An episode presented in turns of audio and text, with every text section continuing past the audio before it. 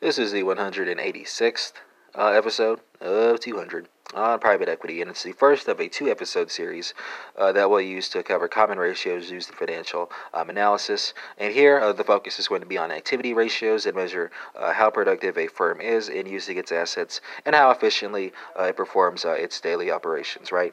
Four ratios for you here. So the first ratio is going to be your days of inventory on hand, right? So that's 365 over your inventory turnover. Second ratio is your receivables turnover, right? So that's revenue over average receivables. Third ratio is your days of sales outstanding, right? So that's 365 over your receivables turnover. And the final ratio that we have for you is your inventory turnover, right? So that's your COGS or your cost of goods sold over your average inventory, right?